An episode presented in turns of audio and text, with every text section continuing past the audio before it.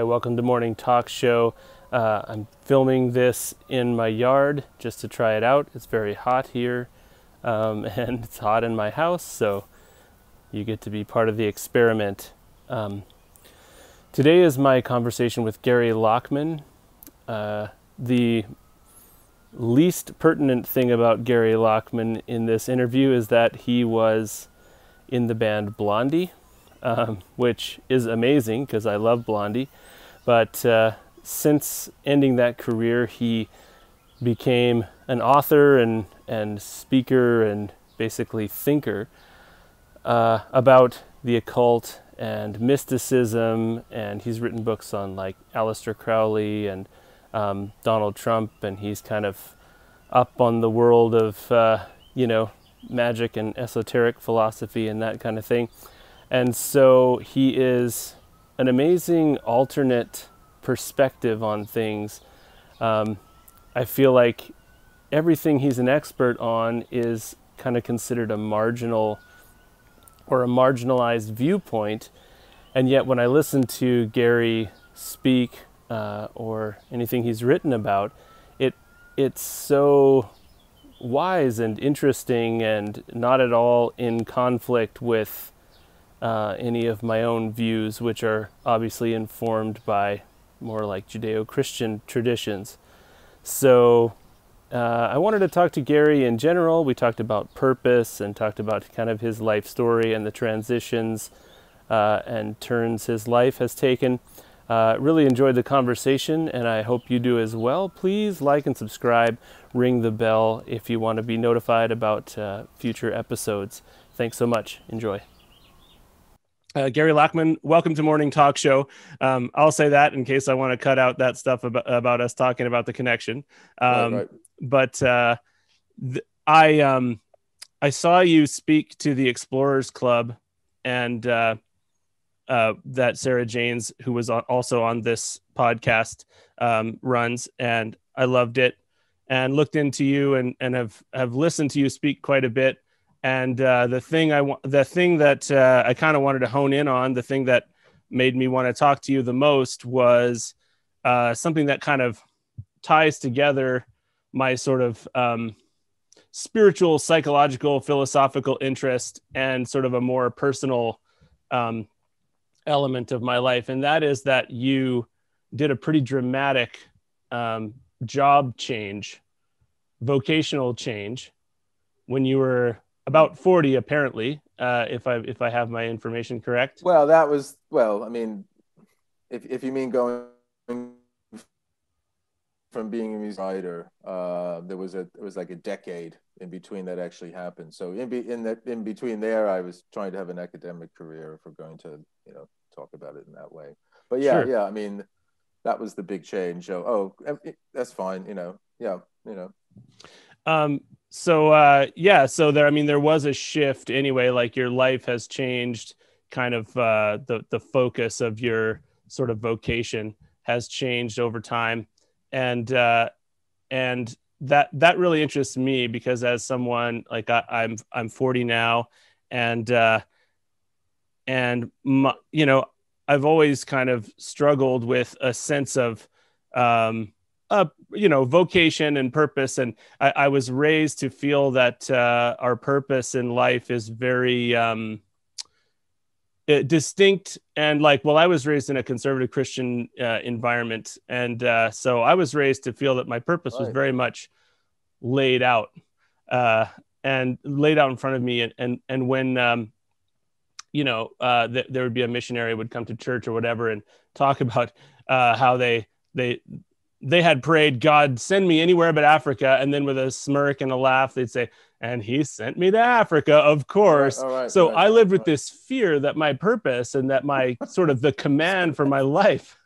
was going to be something I didn't want to do specifically because I didn't want to do it. So uh, I'm, hmm. I'm interested to hear kind of how you would frame and characterize uh, purpose and and kind of how you would describe hmm. your your mental life as you transitioned you know so i guess we need a little bit of autobi- autobiography yeah, uh, sure, first sure, sure, and then uh, yeah move into that sounds good all right let me just fill my glass here with water and then uh, we'll Certainly.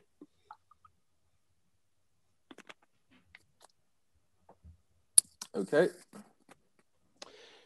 Yeah. So, um, so autobiographically, um, y- you uh, not autobiographically because I'm asking you, but um, you you started off in in a music career, um, uh, playing in in Blondie, um, and I'm I'm interested in in kind of where the where I'm not interested. I mean, I am interested in why you wanted to be in Blondie, but that seems pretty obvious and and uh, and cool. But I'm interested in when the seeds of of change began and and kind of what uh, what was going on in in your mind and and in your sort of thought life as this sort of long form change uh, happened.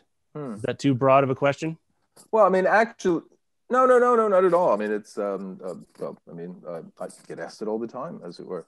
But um, I mean, initially, I wanted to be a writer for some reason. I, I don't know why. I mean, I'm I'm actually going to try and delve into this and find out where did this come from, um, because there's no way in my family that any any kind of nobody read a book, you know, really anywhere, even in the sort of further ripples of the extended family.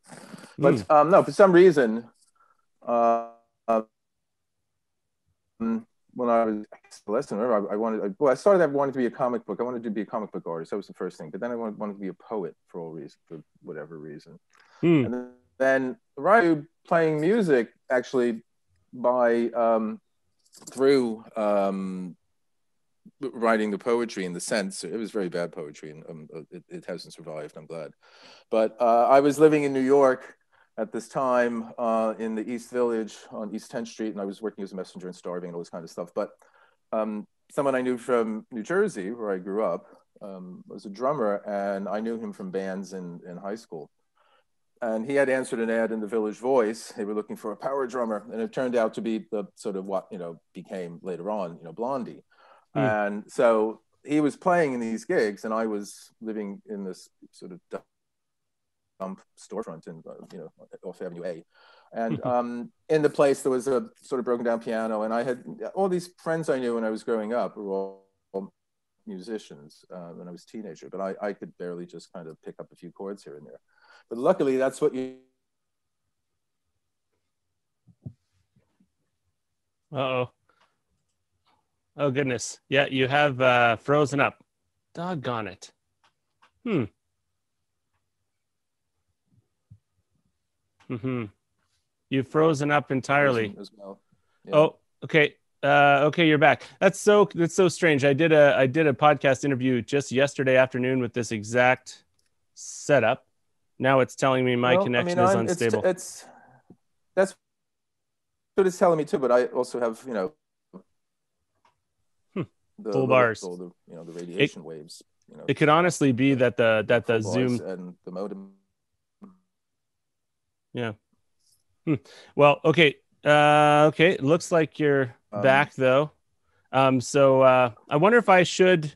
Yeah. I wonder if I should sort of restart it and see if that helps. Um. Yeah. Uh, Shut down and reconnect. Yeah. yeah th- that's usually what everyone says. Yeah. Maybe maybe that's the thing to do because I did leave this computer on overnight, and maybe that's the thing. Uh, it, is that is that okay? If if uh, if I restart my computer no, and no, then fine, let's log, just do it. So log uh, back you're, on. So you're you're you're you're gonna reboot. You're gonna reboot. You're gonna re. All right. Well, well, um, I'll, I'll do the same then. Yeah. Okay. okay thank you. Thank you. It'll right, just so be I'm back in off now, and I'm gonna do the same thing. Okay. okay. Just a couple minutes. Thanks. Here we go. Okay. The same high school together.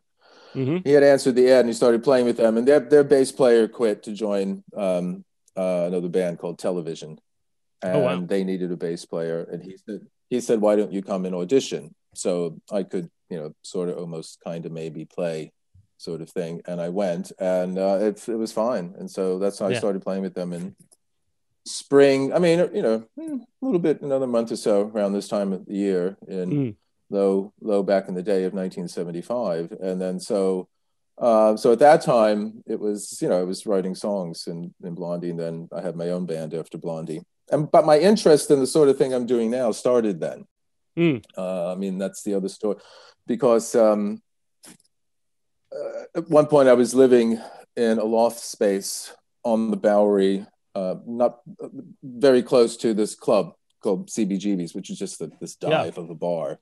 Of course. Uh, uh, where bands, Patti Smith and the Ramones and Talking Heads and a variety of other you know people came out of there, Blondie as well. And so in this loft space, it was at three floors. One of the people, the, the fellow who was renting us our floor, he was very interested in Aleister Crowley, who was this dark magician of the 20th century, yeah, and yeah. had tarot cards and a variety of other things. And then Debbie and Chris, they had a kind of um, kitschy interest in the stuff. So I, I, didn't have any interest in it before then. But what had happened is I came across um, a book uh, by a British writer named Colin Wilson. And right. it was a book, just, it was called The Occult.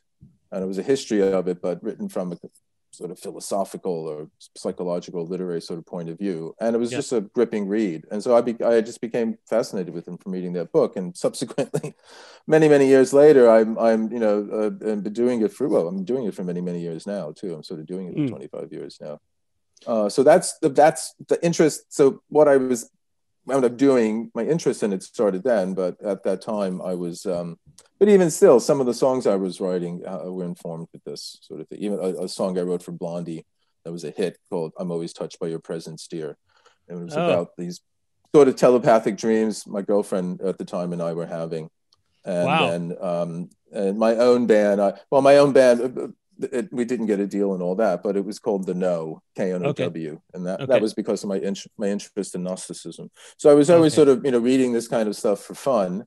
Yeah. And but then he, what I said um, in my memoir of my time uh, with Blondie uh, mm-hmm. called New York Rocker, I had yeah. I just became too smart for rock and roll. I mean, I, I just was, re- was reading too many things, and you, you you know it comes to a point where you realize you can't sort of you know write songs anymore about the sort of things that are really interesting you. So I you know just dropped out after um, the end. Uh, yeah, the end of '81. Uh, that year, I, I did two tours, just playing as a hired gun, as it were. Uh, okay. A guitar a guitarist with Iggy Pop. Um, two North American tours. We played Canada. Um, cool. Played, uh, Toronto, yeah. Montreal, and places like that. Um, that's that's awesome. So I mean that that's really interesting. I guess that what what it kind of highlights is that uh, um, your kind of spiritual, I guess you could say, or or philosophical interests, um, kind of kind of guided you on a different path. Kind of made it at, at a certain point. It was like uh, the the the thing you were, the place you were. Um, the place you were didn't didn't let you fully express kind of what was going on mm, mm, and, and, and that's mm. that's a really interesting because I, I would imagine that transition was uh not a lucrative one in terms of like and it, and it didn't increase your visibility and it didn't increase any like some of the things that sort of um it didn't increase the things that might look to everyone else in your life like success so yes. did were you conflicted about that, or did oh, you? No, ha- no, no, no, no, no, no. No, I mean, I, I, I, at one point I went back. I mean, after about two, two, three years, where I was living off my royalties for a while, actually, because one, one song did very well. The song that the Presence Dear was a big hit here, mm. the UK and in Europe, and yeah. um, um, I, well, friends said, why don't you go back to university?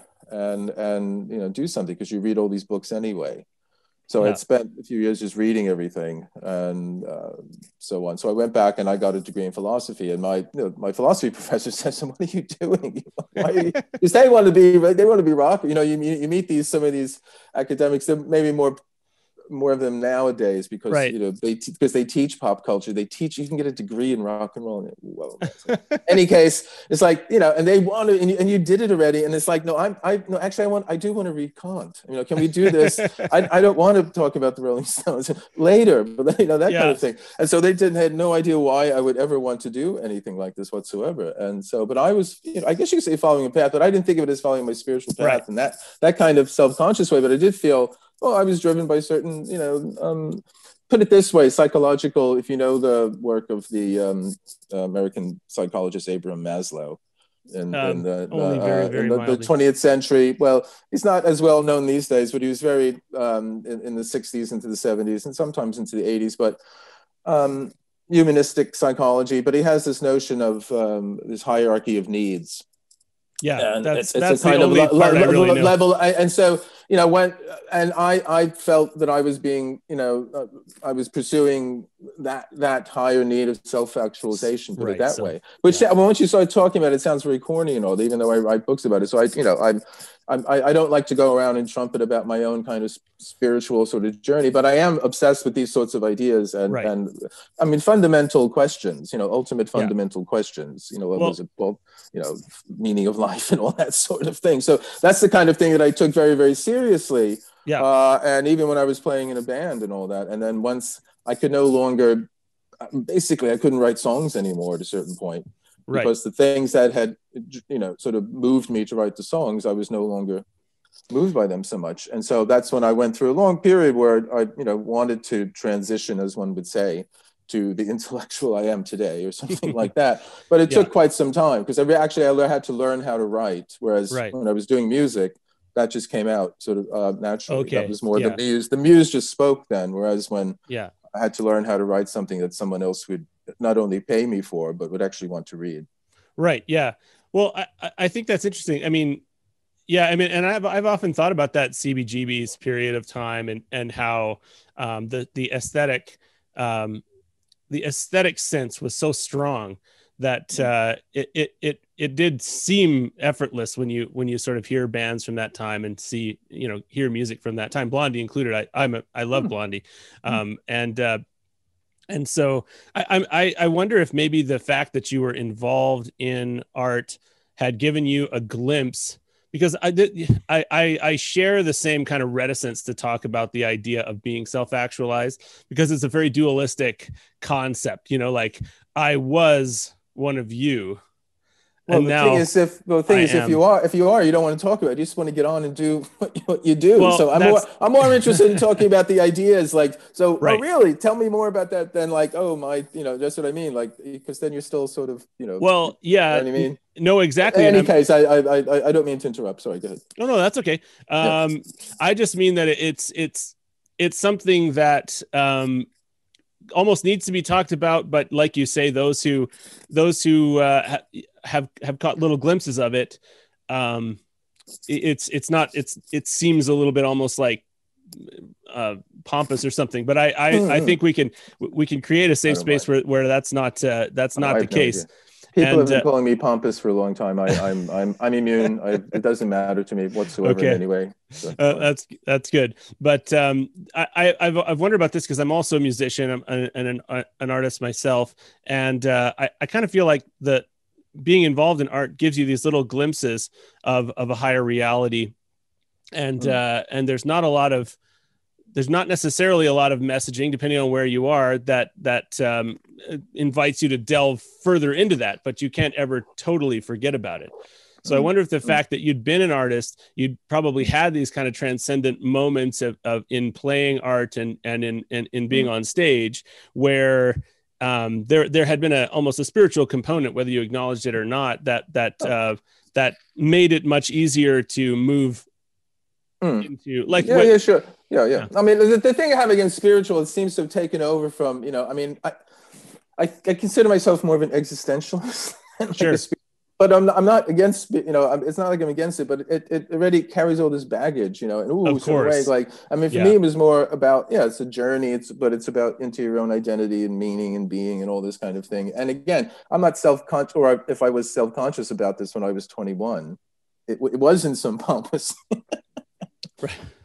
sort of presumptuous way when you're that young, but that's when you do it. I mean, that, and so you're doing it and all that. So, so I mean, I'm just you know that that kind of thing. And um, but no, no, I, I I certainly think you know because um, I mean, again, you're talking about the CBGB time. I mean. That, that there was a golden period when there was this mix of sort of art and poetry and this real simple kind of music that it was sort of people you could they were, they were, they were almost there was like tunes again almost it was Yeah. like because everything hitherto was all you know either it was this this big prog rock stuff uh, Mhm. when you when you had to go to the Juilliard School of Music in order Right. to play you know in a rock band or it was you know disco or the kind of stuff that was on AM radio but then Yeah. what was happening in New York in 74 is like it's very simple three chords and it, it was a song and it was charged with the, that and it was about life on on the street in New York then too Mm. So uh, it was very much close about one's own experience, and so I, I was there in that doing that kind of thing, and you know, people, you know, everybody name checked Rimbaud and Baudelaire and some, you know, Verlaine, obviously Tom Verlaine. So that French symbolist poetry was sort of the background to all this kind of experience. So it had that kind of heady brew.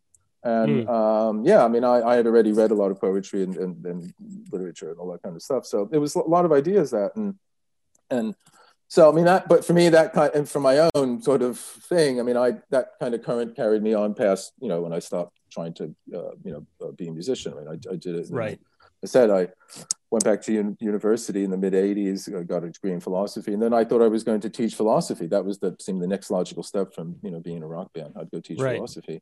And then right. that changed too, because, um, I mean, long story short, when I, I went back um, uh, to university to do to the graduate stuff, it had uh, it just it was a very different atmosphere, you know. And it's like, and it was, you know, it, it wasn't even. It, it, was sort of the beginning of the PC thing, which now is just mm. dominates uh, everything everywhere. Right. And I, I, understand quite a bit in Canada, if I'm not mistaken. Oh uh, yeah, yeah. That's what Jordan, P- Jordan Peterson is all you know up in a huff about. But um, yeah. but um, I mean, even me when I was doing this in sort of the early '90s, it was sort of there was no place for what we in here in the UK they call a mature student. Right. He's an old romantic kind of humanist, and he's not. I didn't want to deconstruct right. anything, you know. And I was right. interested, you know. I think no, these writers actually have something, you know, to say. Yeah. And so I was. It was like, no, no, no, you don't belong here. So I knew I wouldn't get a job anywhere, and and I, that's when I went. That's another major life change I went through from, mm. from the ten years earlier. Let's say was the switch from musician right. into whatever.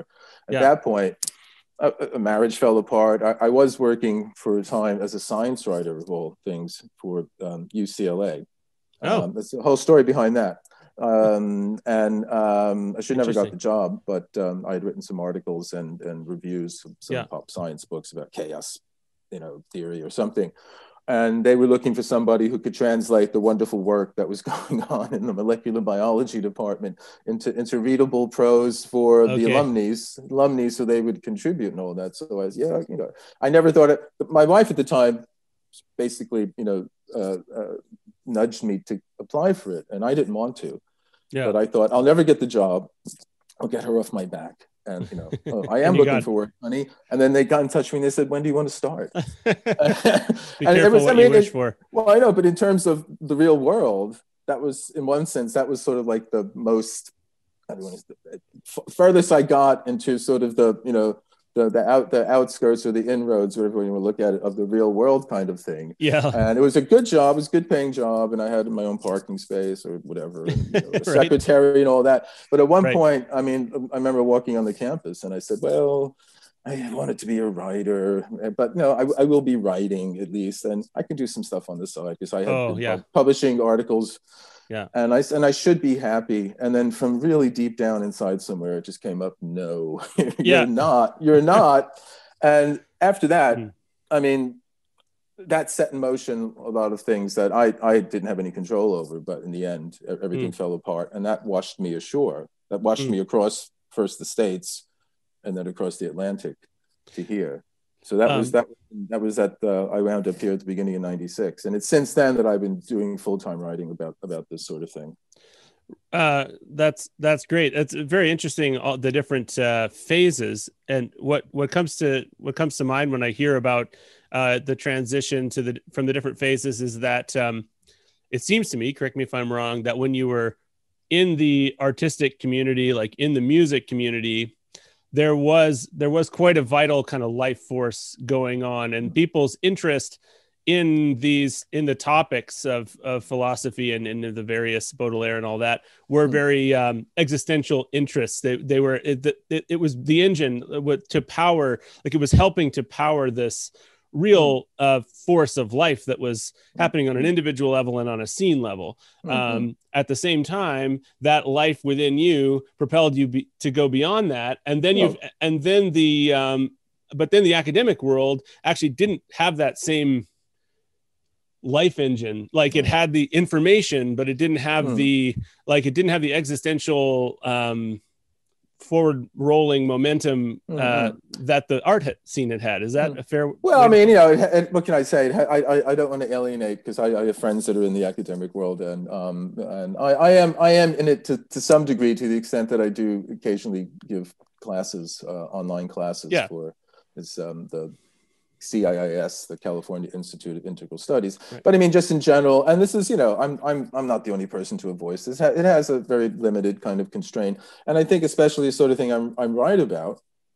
Um, and I know in the last say 20 years or more, there's been an increasing interest in the academic world about the esoteric and hermetic and all this other other tradition and all that. But it's almost as if you know it gives the impression that no one else was doing anything before that and as if they you know we have planted the flag here and discovered right. this land and there's a lot of indigenous people that have been doing work on this i mentioned colin wilson and mm-hmm. there's lots of other people that you know were not academics they weren't scholars but they you know wrote very very good books and they did very right. very good research and and and they're exciting and i think yeah. it's the that's the other thing and i'm not saying don't do this but it becomes it's and it's people talking to themselves too and and you know I mean, I, I don't, tongue in cheek, I would say I'm a public intellectual. Just believe me, I'm, you know, but, but I, I would say we, we, that kind of thing is needed more than because it becomes completely academic. I mean, I remember just recently in, a, in an interview, um, someone said, "Well, it's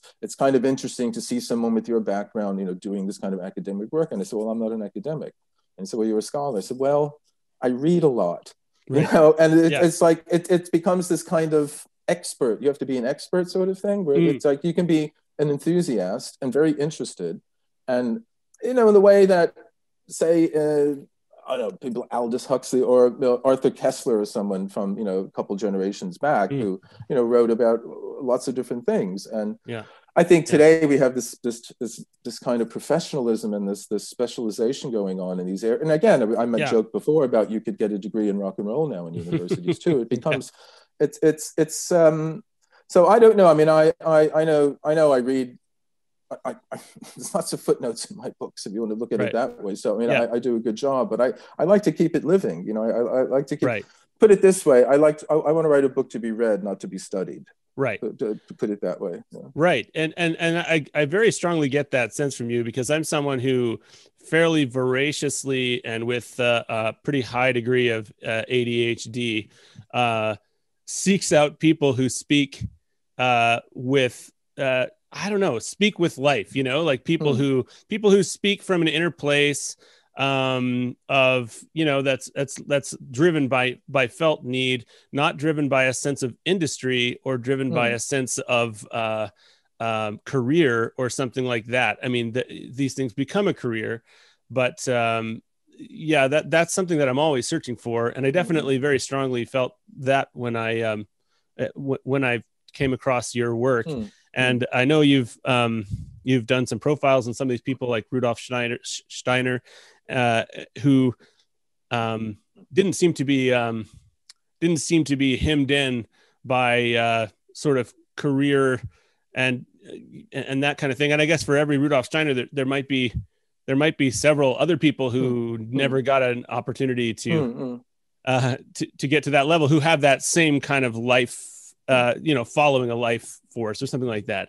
Well, one wants to say mute and glorious Steiners, but um, um, no, no, no. I mean, well, the thing with Steiner is that it, again, it was at forty when he had his sort of life change, mm. um, because he was sort of an all-purpose um, intellectual lecturer for many years, say a good mm. 20 years. Uh, he was an expert in Goethe and he, he lectured on Nietzsche and, and, Marx. He would lecture to anybody. And at a certain point, he got asked to, by the Theosophical Society to lecture on something. And, right. and he found this is when he felt like he had found an audience when he can finally talk about his spiritual insights and all that sort of thing.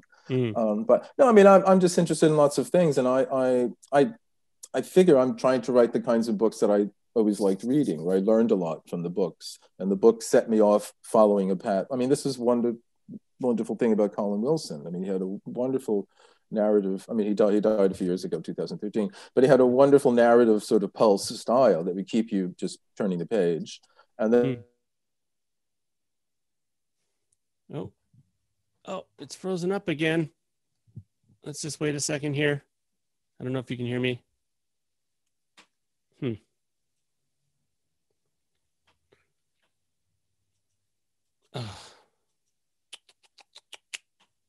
Hmm.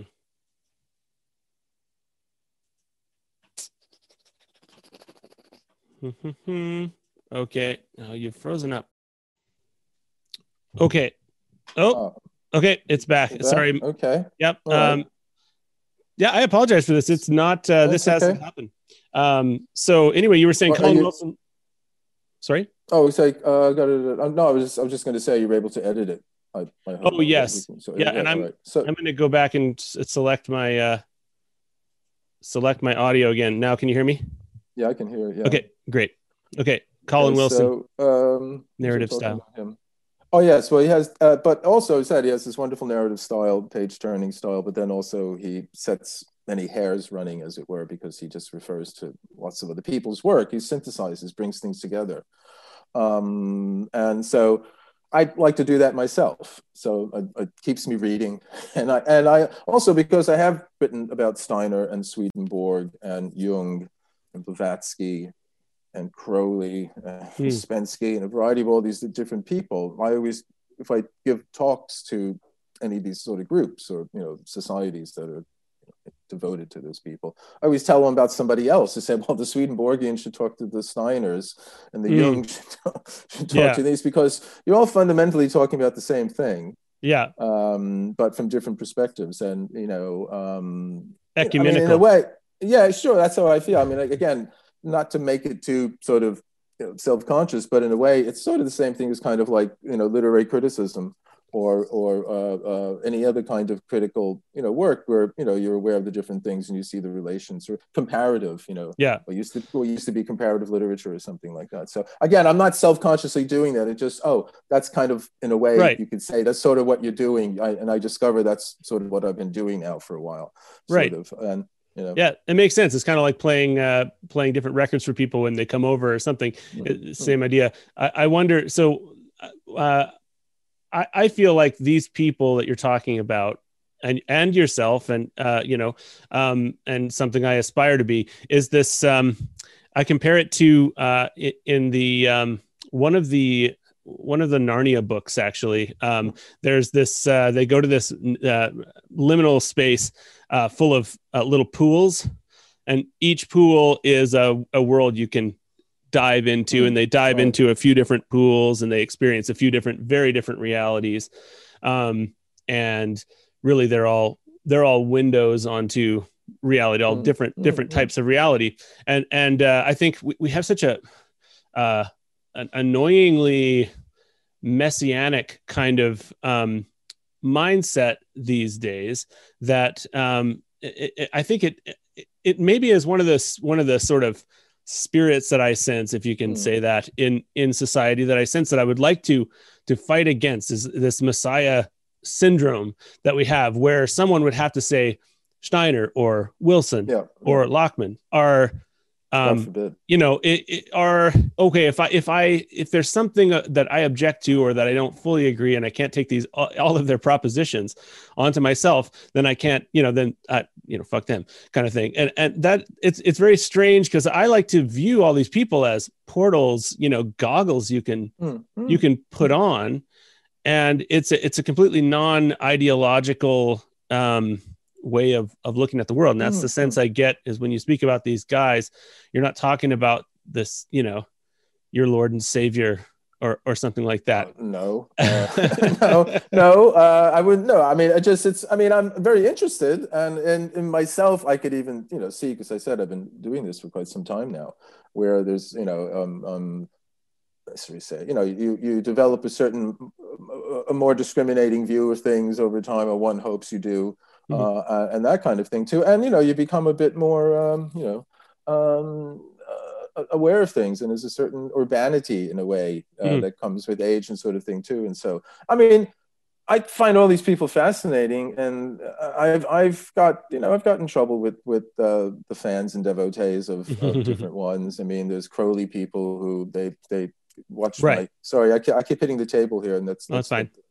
Picture shaking. Um, you know, they they watch some videos I have and they they they say some sort of sarcastic things about it or or, or you know that kind of thing. And you know, it's like, well, I, I find them all fascinating. I don't agree with everything all of them say. I disagree with quite a bit of what each of them say, but they're all very worthy of study and right. you can get you can get something from and precisely it's not about i'm saying i'm not I, i'm not looking for a teaching that's another thing too although i'm not against the teaching but i personally am not looking for a particular teaching i have certain ideas certain things i want to find out having to do mm. with hmm. consciousness and having to do with sort of you know philosophical existential sorts of questions and the meaning and so and so and so and so on people know my books they know you know that's the sort of area i'm talking about mm-hmm. so i'm very serious about those i'm intent about those but i'm i, I don't um, and I'm willing to check things out. And at a different time in my life, earlier time, I I, I did a, a, couple things. You know, okay, I'm doing, I'm going to pursue this system now for a while, and I, mm-hmm. I did it. I did right. some things, you know,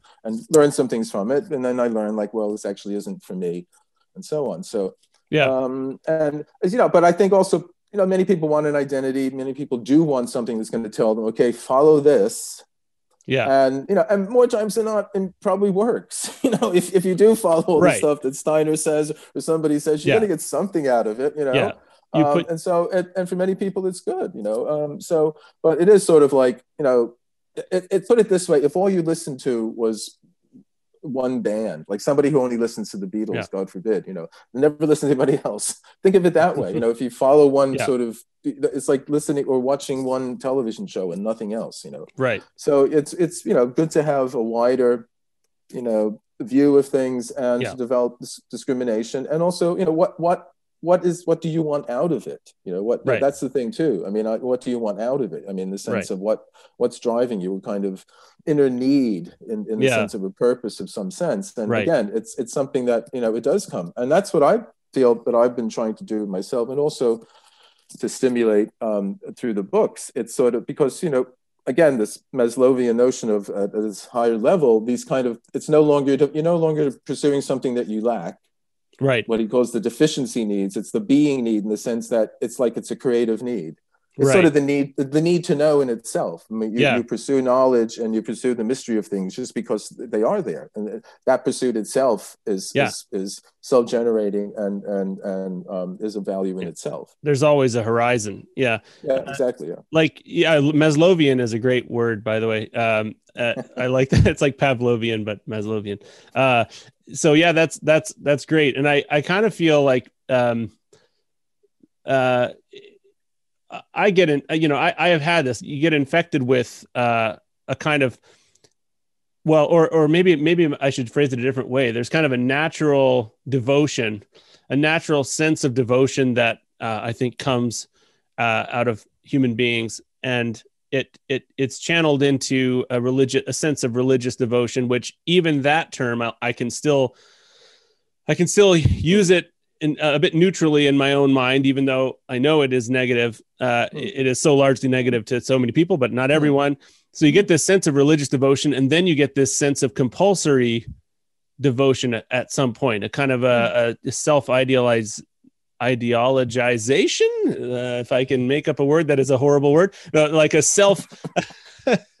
you know, I mean, uh, like I guess I guess there there's ideologies and and sort of uh, that that that will draw you in and and will kind of uh, tell you that they're the final solution and and that i guess mm. it seems commensurate that we that for some people we must re- reject those and continue mm. to move so i guess uh,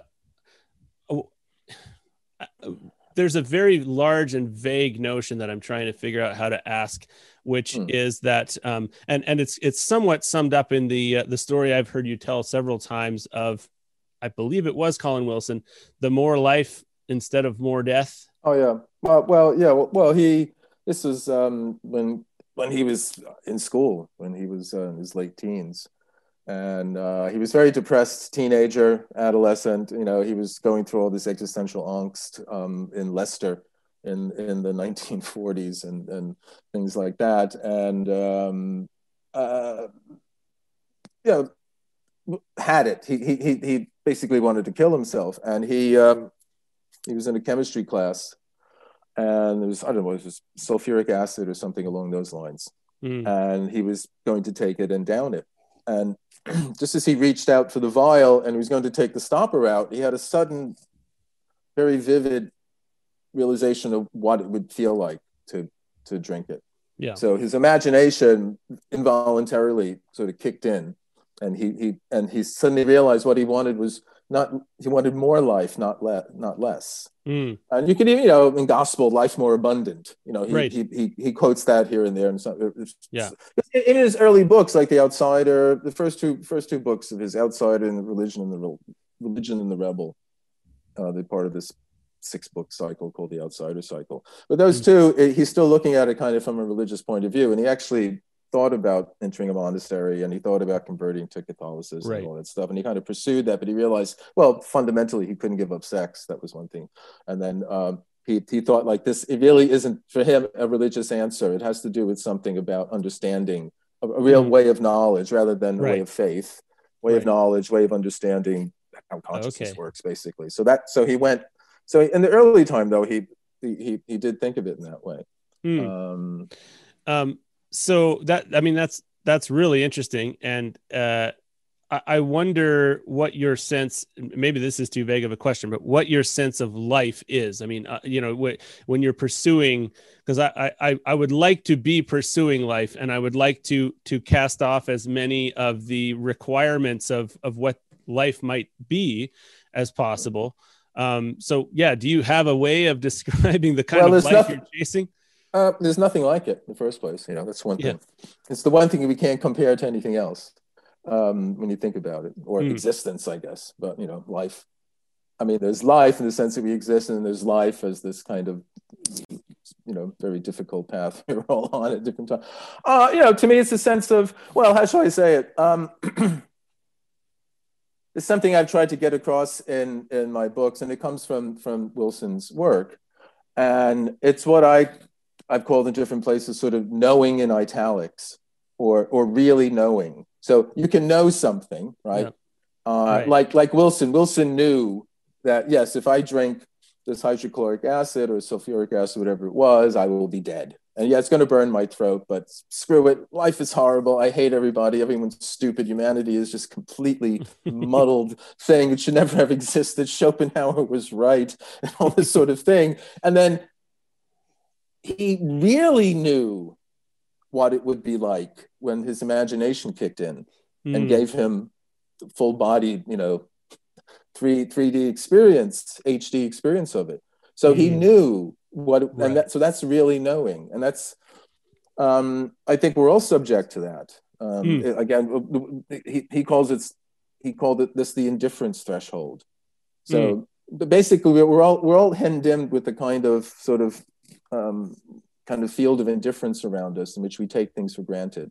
But mm. he discovered that a crisis, this is why Nietzsche said live dangerously. And like so many of the people he wrote about, he called them outsiders. They threw themselves into these really difficult, you know, uh, mm. situations or lives, or, or they, you know, they pursued, you know, danger in different ways. Let's say one of the favorite examples of his is when Jean-Paul Sartre was um, part of the resistance um, during the occupation, and he could have been arrested at any time by the Germans, but he never felt as free.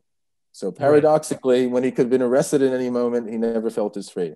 So there's mm. something about the tension, something about the crisis, right, know, uh, that could created a kind of you know inner inner kind of uh, he, he clenched his inner fists as it were mm. um, during that time and so wilson charts different sort of examples of that. You know, mm. favorite one of his, Graham Greene, when he was again Graham Greene, absolutely bored teenager, suicidal, goes out onto the common and takes his brother's pistol um, and is playing Russian roulette.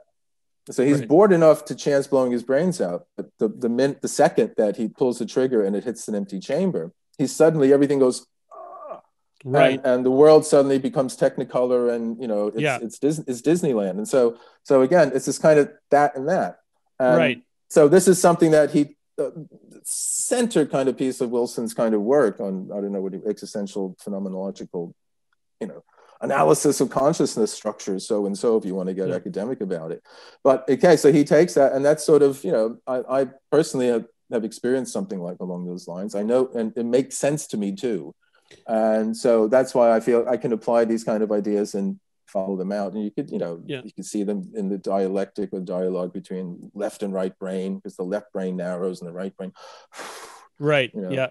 Ian um, McGilchrist's work. William is- William Blake William really Blake says damn braces but bless relaxes you know Mm. so damn it you know it's like it's the same sort of sort of thing so um that's oh that just seems like yes I, yes that's that not only does that sound good I I've confirmed it to my own satisfaction my own um, you know experience so it's something that I think is is a bit of real knowledge Hmm. um, uh, and then go from there. So that that's what I mean by it's not necessarily spiritual in the sense, but I'm trying, you know, and the reason I'm pursuing that is when you're in that other mode, you see meaning. Mhm. I mean, we're, we're, we're Right. told we're told every day by science all the time, and I'm nothing against science and scientists, but we are No, I- told the universe is meaningless when actually it's absolutely untrue. It's dripping with meaning Right. but it's it's it's too meaningful. We have Yeah. we have a we have an inner filter that cuts out a lot of it because if Right. it all came in, it, it would it would you know completely you know um, overwhelm us. This is what happens on you know many psychedelic experiences and other sorts Right. of things like that. And so what we need is some way to open the doors of perception a little bit wider, not blow them off the hinges, which is what Right. you do when you take some massive thing or throw yourself into some kind of life-threatening situation. you know. Right. So I kind so learning the this kind of phenomenological kind of steps in which you can break down and oh this is this is how that happened. Oh Yeah. yes, he had this experience. What what happened before then? And uh, so th- that's what I mean by it. It's it's it's pursuit of meaning, but it, it's not through a kind of Right. spiritual, It's- you know, traditionally spiritual kind of way. Put it that Well, way. and it's certainly not propositional meaning, right? It, it's not no, no, no, like no. you're not, it's, it's not felt. It's felt. You know, it's uh, yeah. yeah i you know none of the books that in, in you know that have been written have have just finally and fully uh laid this meaning down it's it's it's an experiential meaning it's a it, Mm, it, yeah. uh, dare i even say subjective meaning it's not necessarily a subjective meaning but it Well, but our experience we Ah, won't here we experience it in any other way well, but that's sub- the only place we sub- it's subjective Yeah. meaning, but it happens in here, so it's some strange thing that's you know. Yeah. And again, that's phenomenology, you know, and Yeah. that, that even goes back to Goethe. Goethe is saying truth. Truth is, uh, well, I'm I'm becoming anachronistic here, but uh, unlike the X Files, for Goethe, truth was not out there, but also Ah, right. uh, unlike Berkeley and and uh, Kant, it's not only in here. right It's it's it's in a relationship boom, boom. between the They're two both and a- right. It's both right. It's where the Right. two meet together, and that's where we have to. Oh, and so we develop disciplines, uh, which we okay. How much am I adding? To, I see the world, and it strikes me as just there. Oh, no Right. matter what I do with my eyes, it's there, and so I just accept that as given. Right. But Goethe and phenomenology those tell us like, well, actually, you're already involved in the world that you see, but you don't know that. You don't understand that right. But we have different you know processes where we can somehow step take steps back and you can find out what's really there what are you adding you know and, and, and things like that. And again that's also sort of a poetic kind of process you know because the poetic vision or at least it used to be when you saw something and it struck you in this kind of way. Yeah. you know not like poetry today is just kind of a rant about social conditions. Right. But you know i mean you, so you saw something in some unique way uh, and it, it, you, I don't know how to say it. It struck you as new and unusual and extraordinary and that kind of thing. Right. That's sort of that's kind of like the result of a phenomenological kind of process before even doing it. So the poetic Right. moment kind of gives you the the the, the result, the final thing. very much so. Yeah. What strikes me is that there's a definition uh, of the word, a misdefinition of the word real that can sometimes creep in to our thinking. Um, and there, there's a comfort in, uh, man, I'm, I've got all these ideas bouncing around based on what you're saying. Hmm. There's a comfort in staying within the kind of border um, that is is a lot more arbitrary than we might think that it Hmm. The borders of ourself, um, but uh, we, we sense these things outside, and where we kind of get hung up is on this idea of real What is meaning is meaning real well i mean you know I, I, I what i'm hearing in in, uh, in what you're saying is that we you know treating meaning as real uh, without turning it into a proposition is Mm, mm. is the way to continue to to sense life and then and then accepting some, uh, some of the darker things too like death um uh, not necessarily accepting it but or i don't know uh, sort of sort of becoming uh, aware of it in in a more embodied sense or something like Mm-hmm. um well, that's that's you know that's the existential being towards death in that way. That's very gloomy. You know, yes, Yeah. that's going to happen. But, I'm saying, but it is something. It, it, in a certain way, it, Yeah. it's a strange thing because it, it that's paradoxical too because that enlivens you. yeah I mean, the, the reason true. Heidegger, that's what Heidegger said, like the you know the the, the one sure thing, and I'm thankfully I'm paraphrasing Heidegger, otherwise we we have to have another half hour to get through the whole paragraph. right But you know, when he, but he's saying basically the one sure thing that could uh, cure us of Seinsvergessenheit, you know, forgetfulness of being, is the awareness of our death. And incidentally, this is also something that um, the esoteric teacher Gurdjieff said. Mm. You know, there was there was like one thing that would that would the, the kind of permanent alarm clock in us to wake us up to Yeah. being, because he too was concerned about our forgetfulness of being would be you know the awareness of our death and all that and the death of everyone around us so again that paradoxically the the realization of this gloom this gloomy future we're all moving towards wakens us up you know Right. and and we and we become more alive to where we are now you know and, Yeah. and, and that kind of thing but you know I, I think and this is what wilson does is like we don't necessarily have to have that kind of gloominess about about the, the that, that that first generation existentialism Mm. he spent an early his early career before he became a popular writer about the occult and mysticism and that sort of thing the paranormal uh, kind of devise a new a new existentialism which would use sort of existential phenomenological kind of methods and a, a sort of approach but it would take into account the kind of visions of meaning of someone like a blake um, or Jakob Boehme, or even just Hmm. uh, any one of us on a on a like it was a you know a nice day here in London in, in February, spring like, and you know, and even though even though we're all in lockdown, you know, people were out, and uh, it's like you know that that in a way in a way that was sort of a mystical experience itself because so many you know I, I don't know how it is where you are in Canada, but some you know we've been had to stay in Yeah. a lot. And so Yeah. going out and even just getting the simple thing like seeing some sun and, and that sort of thing. So that that Yeah. that freshness, the kind of freshness that is the, the poetic, you know, experience or the mystical experience. You know, I, I felt some of that today just going out to the park and all that. So Yeah. Um, well, I mean, it's it, it it probably helps that that freshness and that mystical experience is something you you have an expectation of in your life that you that you actually believe there is a capacity for. Uh, you know, I I- don't think it's gloomy at all uh, personally to um, to kind of uh, be, be aware of death and and aware of suffering as as part of life. I think it's something that we can even experience without a near death experience. Like I, i'm i'm just thinking of my experience of having children and um, their suffering even their even their psychological suffering that is apparent to me um, it is is something that um, draws me into reality in a way.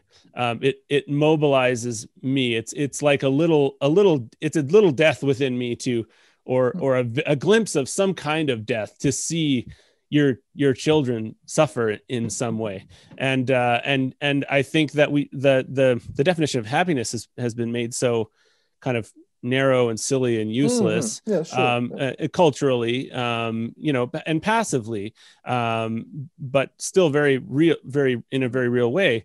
Um, that we kind of think, you know, why would you even want to have uh, children? And I've got three children now, and I and so I've got three more opportunities to feel the pain and suffering uh, Mm. but they draw me into reality in a way that nothing else can like Mm, it's mm, really mm. It, it's really changed me and and it's been a lot slower I, I never had a near death experience i haven't been kind of drawn to suicide but i, I know people who for whom that has has kind of animated their lives as well so um, i don't really know what i'm what i'm getting at except for the the fact that um, these sort of negatives the, the, the pain No, I and mean, suffering of course. and death, no, no, no, no. Draw of us course. into life. I'm not. I'm not. I'm not. Um, I'm. I'm not advocating a kind of Pollyannish. You know. Um, Oh, no, yeah, uh, what, that. William James calls the once born kind of thing. I mean, I'm aware of it. I'm. I'm just saying. You know. I'm. Um, yeah, of course. I mean, um, well, I just. Well, last year or so, I've, I've wrote a book about Russia and talk about suffering. It's sort of the national pastime. yeah uh, uh, you know, so, and and and again, Dostoevsky, he's you know that was one of the things he was he was very much motivated by the, the suffering of the world that he pursued, and this was you know the final equation uh, that he tried to work out in in the last great novel, The Brothers Karamazov, where you know Ivan um, wants to give his entrance ticket to to life back to God because um, even though it may all be worked out to some fantastically cosmic you know scheme, every little thing works out in the end in some way. He he can't accept the suffering, and he says the suffering of an innocent child. So you're mm.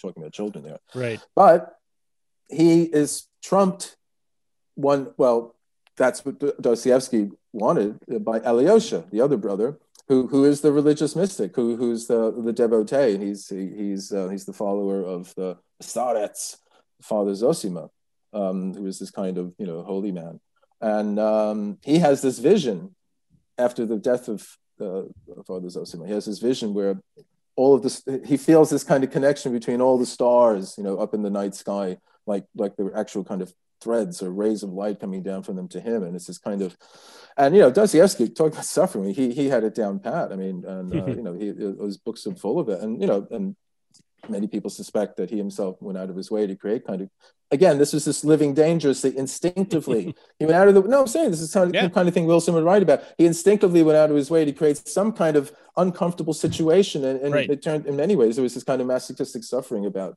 and there's some ideas that he himself had you know committed some some rather odious deeds in earlier life and this was kind of a thing that fueled him so no without doubt i mean these things bring yeah. us to life but I, uh, what i'm trying to say is that at least in the context of the existentialism that wilson's kind of work came out of like heidegger sartre and camus it kind of reached a sort of cul-de-sac it reaches a, a sort of dead end i mean the, the, the, the most affirmative kind of character of it you can say is camus where he says you know we have, we have to consider sisyphus happy so we're, we're all part of this absurd life going on. We're pushing this rock up the hill. Yeah. It's only going to roll down again. It's pointless, yeah. but somehow we can rise above it by stoically enduring it and making. Right. And Wilson's just saying, like even Camus, there, uh, in his writing, even though he doesn't come out, you know, and and actually say it, um, there's moments in his writing where he does have these kind of he does portray these sort of moments. So he wouldn't call them mystical, but there are these kind of moments of affirmation. There are moments when mm. he hmm. just accepts, and you don't get anything like that in, in Sartre. You know, Sartre is very, he, he's much more because Camus is more of a lyrical kind of essayist, I would say. Right. But in any case, what I'm trying to say is, yes, you're absolutely right. Suffering is something that you know we're conscious of it and sensitive to it. It, mm. it uh, well, it, life becomes very alive to us. But yeah. There, there is, uh, you know, the, there's that moment, there are these moments of yay saying where even the we, we say yes to even the suffering, but not not just to endure it, but right. we, we actually, you know, this is the life more abundant. You know, we, right. we we somehow feel life to such a degree of intensity and affirmation and yay saying is Nietzsche wants Zarathustra to and Blake did and all that, that you know, we can even embrace the suffering. Yeah. Um, but we, we, we can't explain it which say a Hegel or someone wants to explain, oh, we have suffering because it's like this, that that's completely contemptuous right. because the rational mind is not the rational mind explaining the suffering away. It's some super rational or irrational or just completely just unconscious, vital yay saying of life that mm. it says yes to life, yeah. even in the face of the suffering. I love so, that. Yeah. So that's yeah. that's that's Nietzsche. And Nietzsche, you know, he, he didn't have God to do that. He just felt this kind of what do you want to call it? This kind of immediate sense of the self-justification of existence mm. it, itself even in the face even in the face of all its pain and suffering and mystery and uncertainty and all that you know? yeah i think of a documentary i saw about about rats um, in which they uh, they kind of uh, they they take a dead rat and they show all of the uh, things that were plaguing that rat until the, the the point of its death and what struck me is that that that rat's life force was that it was going to keep moving uh, because it was alive. It was going to keep moving until it couldn't move anymore. And there's a certain life force uh, uh, that human beings can uh, have a unique, maybe maybe a unique capacity to say, well, this suffering shouldn't have been, and I and I and I need to stop. Uh, need to hmm. stop my you know i just need to stop uh, living well i mean our, our, our problem has been you know we're again we're, we're, we're our conscious mind is you know uh, out of sync with the instincts and all that kind of thing. So we have, you know, we become self-conscious, you know, and you know, if you if uh, at an earlier time you don't you don't think about these things. Oh, this is you know, there's a German philosopher named Max Scheler who said, um, even in the face of pain, animals always say yes to the world. Yeah. Meaning that they- they're incapable of stepping outside of the world and considering it as something beyond themselves that they can, you know, Right. um, make an assessment of. Right. But we, we can say yes, uh, we can say no.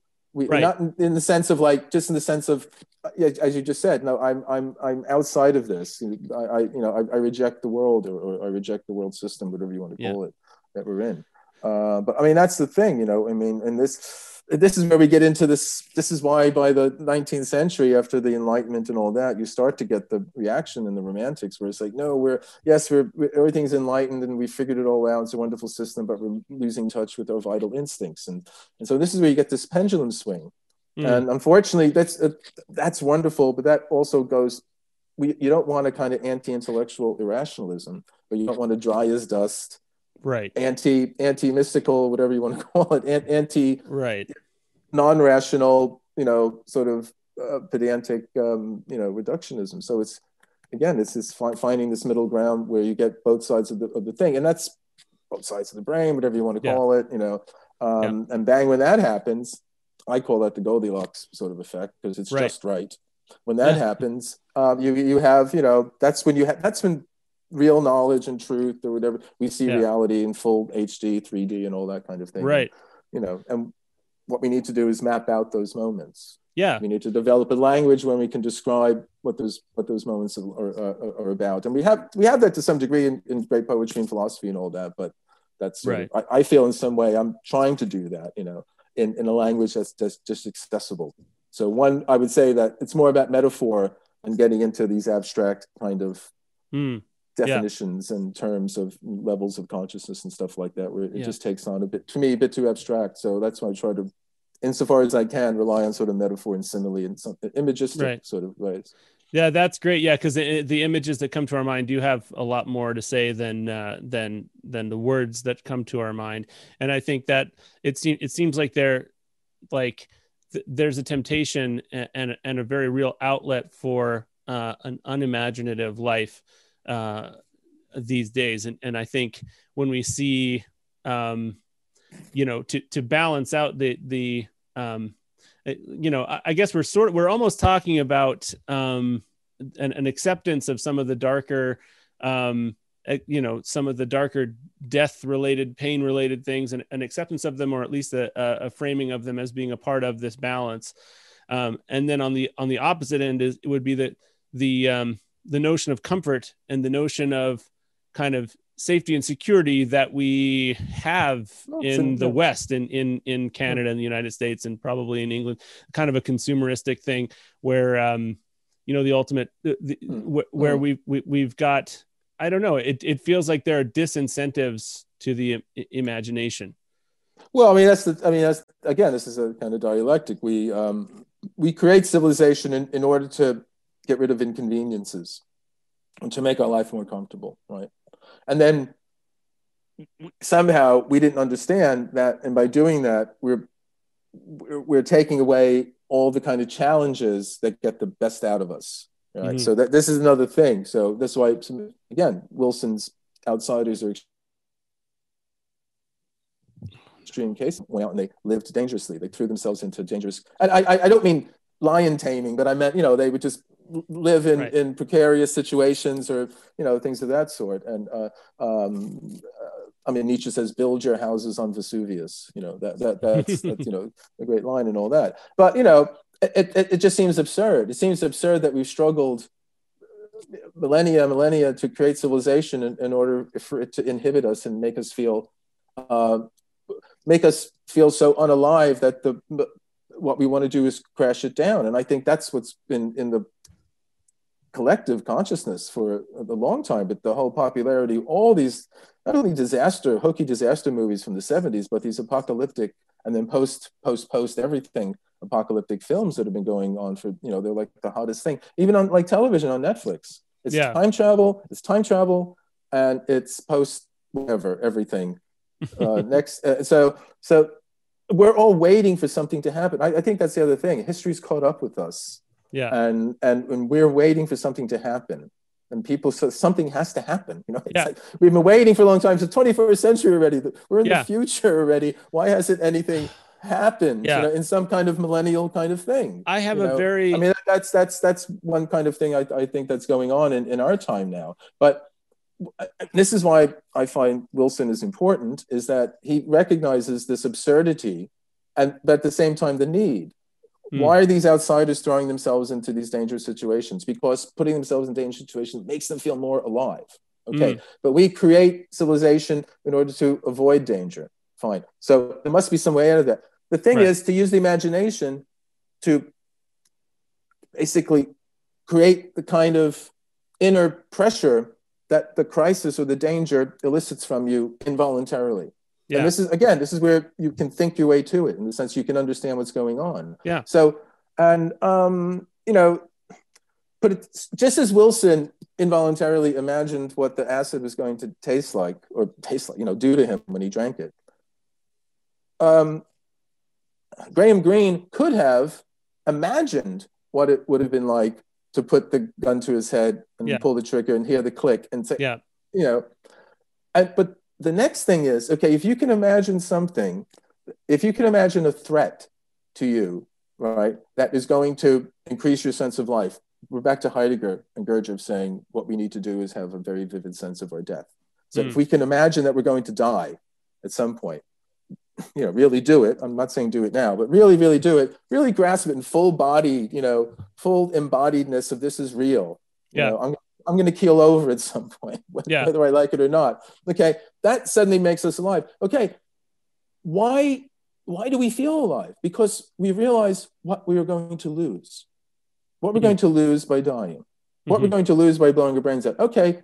Step three. Why not imagine vividly the value of what you're going to lose? yeah. You know what I'm saying? Rather Yeah. than imagine losing it, remind yourself about why these things are important. Remind yourself Yeah. why you would be miserable if you lost them. yeah. Visualize your investment. Well, just why? Why is it? Why is? Why isn't? If I'm so if I'm so miserable, I'm suicidal, right? That I want to blow my brains out. When I find out I don't, suddenly everything's meaningful to me. How, Yeah. How could, how could, what, what what happened then? Something Yeah. happened then. Right. So why why why is that why is that like a mystical experience to me? Because suddenly I, I grasp the value of these things. So what Hmm. we need to do is develop our imagination, which is not about make believe. It's Right. about making real.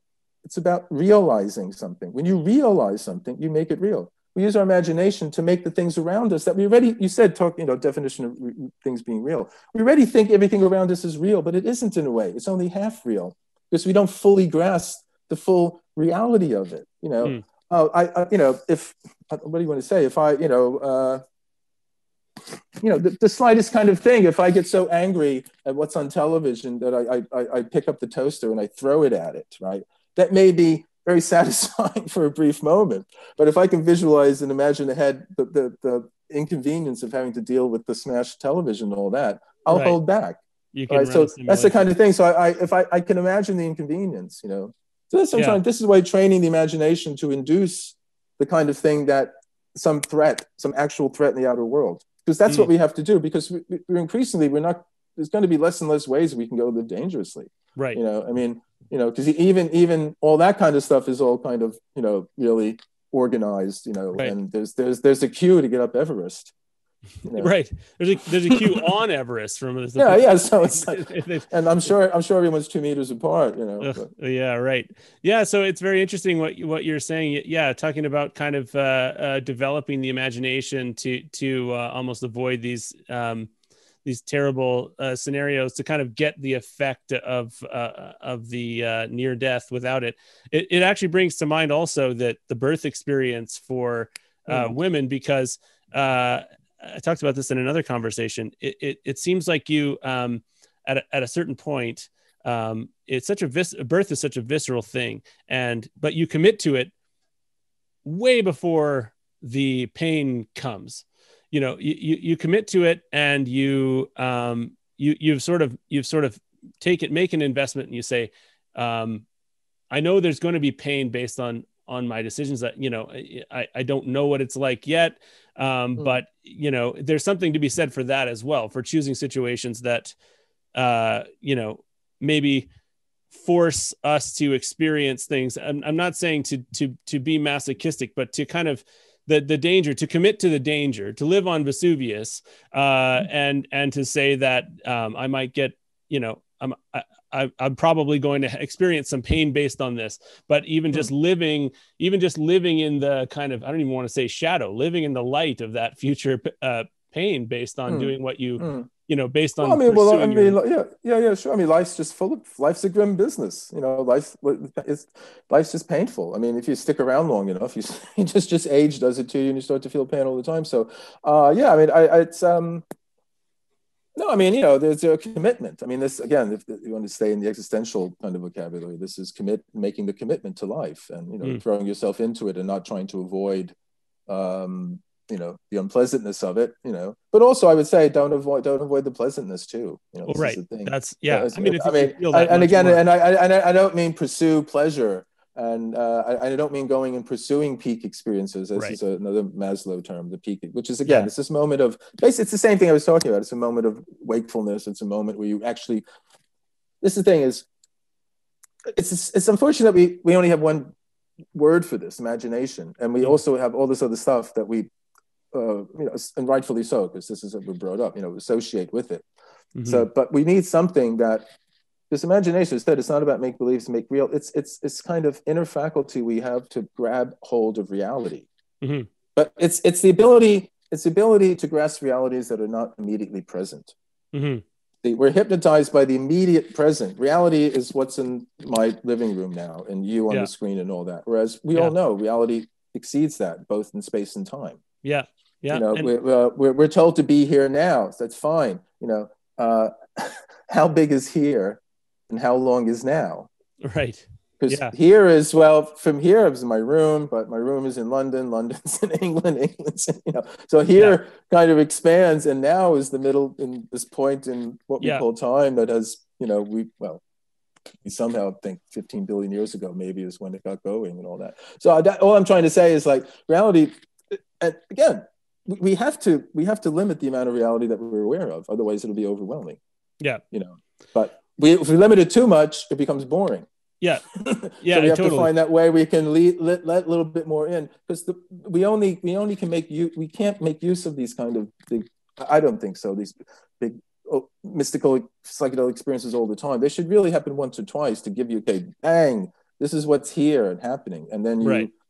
have a, you grab hold you develop the mental muscles to be able to grab hold of, of what you saw then or Yeah. the meaning of what you saw then and that that informs you know what you work towards in life you know I love that. because I mean I'm a firm believer that there are there are true objective values in the world. I mean they actually exist, but again they, they don't exist out there in the way the planets exist out there, and they don't Right. just exist in here Yeah. because there is no in here. You know, Right. Yeah. I mean, The, there's you know there's no you, as you say you open my head up you're not going to find, but what metaphorically what we call consciousness somehow seems to be located in, in there yeah. but um, it it it's um, you know, re- reality is this somewhere the meeting place of these kinds, and these the values are there, and they somehow you know Yeah.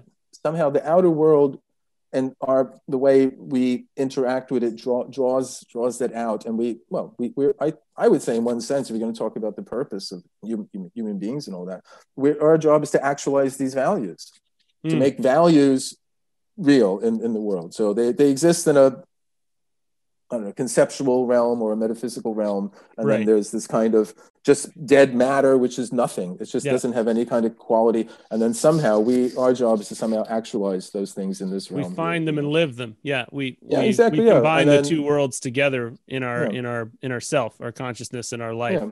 Yeah, and I and I, I also would say there's a progressive kind of um, extension of, of that kind of inner freedom in, Right.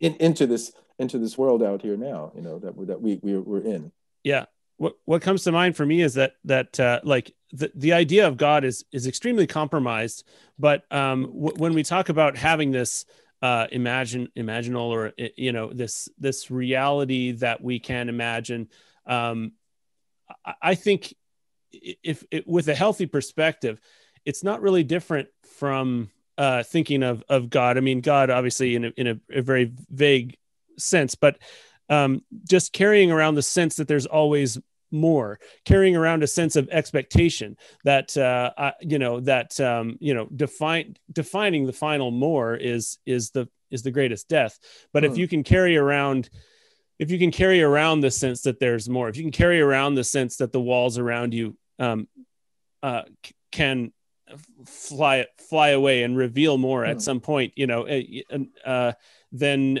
that's that that's kind of what i would characterize as, Hmm. as a healthy view of god you know Hmm. because it's this it's this it's this thing that contains as much danger as it does uh, promise and potential and uh, and and you approach it with expectation and you approach it with um, care you know um, Hmm. they, they talk about the fear of god and i think that's like uh, uh, that's a, a more useful concept than maybe people think uh, you know Hmm, hmm. I don't mean to be getting theological, but I mean, I guess there just are different ways to kind of phrase. There are different ways to kind of phrase these things in different mm, ways in different paths that the same idea can can come across. That reality is reality is there, and our imagination is is a way to engage with it beyond, you know, what we see. Mm, yeah, oh, I, well, I would say, yeah, you know, I mean, yeah, I mean, it, even you know, like you look out on the world and we see, say, the physical objects, material things, or something like that. But well, it's, I wind up saying two things now. I mean, no one's ever seen matter. Matter is an abstract idea. There's things we say are made of matter, but no one can ever show you. Here's a lump of matter. It's either a stone or some water or some gas, but it's never any. Oh, there's matter. And what color is matter? You know, Right. it's just. I mean, that's you go down that route and you realize, oh, Yeah. uh, so that's we can go back to Locke and Berkeley and, and those guys you get get into Mm. that. Um, but um, no, I, I I I think fundamentally it's it's having that vivid sense of life again, and and, and when you have that vivid sense of things, you don't you don't the need for that kind of definition and sort of thing. Uh, it kind of drop it drops away, and I, I don't necessarily mean oh we're like that blissed out. I don't mean that. It's just sort of Right. like that. I'm going to say it. Um, and I don't mean that. Uh, I'm I'm one who doesn't. I, I I don't think mystical experiences are ineffable. Um, and I've said in talks, we just need to work on our effing, as, as, as it were, in the sense that it's our job to map, map out these kinds of things. And language is the tool we have to do that. And you know, so um, I think we can do it, but it's a it's a slow process, and it, it takes a lot of work and all Mm. that. But um, no, I think anything that vivifies, how should say it? Well, every friend who asks me, "Oh, you're are, are you optimistic, or pessimist?" That, that, that's the red herring. It's like there are things worth fighting for. Put it that way, in that Mm. sense. And, and, and I, I don't mean fighting like you know attacking the Capitol Right. building, but I, I I- I mean the sense that you know Struggling. struggling in some way through your own efforts to to to uh, be worthy in that in one sense to speak in that way of of these kind of values in the world whatever you want to call it truth freedom whatever it might be Yeah. it, it, it, it could just be the fact that you you saw a tree the roots of a tree in a certain way and it struck you as just alive and living in something and suddenly you realize my god life uh, things are real. I, I, Yeah. we don't have a language to talk about that. That's And what I'm we trying to don't- say. And each but that but that but i was going to say even that could be enough for you to realize that there's something of value that's out, outside of my me. It's outside of my subjective worries. I, i'm aware of it through my inner world but it's something that's not me and, and, and it's it's of value or it's it somehow radiates an aura of meaning or significance or whatever you want to call it. Right. and that i i think you we crave that. We crave that you can call it freshness newness you know we, we crave that that kind of thing. Mm. And what Totally. happens is over time we we lose touch with it you know we we, we lose touch with it. And there's these different moments crisis moments can do it but also sudden moments of happiness you're talking about children i mean i i, have two um, sons they're in their 20s knock on wood early 20s but i was at the, both of their births and i have to say that's probably the most transformative experience It's amazing. I've ever had to, to be at that, you know. Yeah. Yeah. And um, yeah, you know, and if I if I focus on it, I can kind of revive a sense of what it was like. But it certainly was one of those sort of limit those limit experiences, you know. Well, uh, uh, yeah, it's that those things are so transformative. And what I love about um, uh, what I love about your work, um, and I'll I'll sort of start moving towards wrapping up, is that um, there is a sense of journey. Uh, Mhm. well, your work and your life, that, to me, that uh, I get a sense of journey from from what I what I hear and, and see, um, and uh, there is this, um, you know, this wonderful non-ideological nature to it in in that um, these various um, experiences that are going to cause this to happen. They're kind of burning bushes, or they're kind of moments of, uh, you know, uh, where reality is speaking in a direct way. But they're not. You can't lead someone to that exact experience. You know, that's mm. that that's the thing, and that's why there's always a, a good space for kind of this non-religious, non-ideological mm-hmm. sense of just an ongoing search for an experience of life and, and, and hopefully life in an increasing way life mm-hmm. more abundantly and and so that that's that's one of the the things while um it might be hard for somebody to pin down Gary Lachman, you know, uh, your message, right? I'm very uh, available. No, no, no. I know you're very available. I know. No, I know. But, I'm joking. Joking. Right, and but I love. Uh, yeah. Well, you're talking to me, so you must be fairly available because I'm nobody. Yeah. But uh, but you but you uh, yeah. I, I just want to I just want to affirm that. I, I, think that's that's quite valuable. Um, that that there are people out there. Um, I talked to. I, I, yeah. Mm, sorry. Go ahead. No, I was going to say it's uh it's um. But yeah, I I the same thing here. I mean, I, there isn't a particular teaching or I mean, there's ideas that I deal with, there's writers I, I, deal with, and you know, all you have to do is, and so I'm. It's not like everything a grab bag, but I'm trying to understand what these people are about and where we are, where we find ourselves now. You know, I mm. somehow found myself, you know, 40 years or whatever, something years ago, 45 years ago, I was, you know, playing in a rock band and first reading about this stuff, and now here I am talking to you about it and have written. Mm.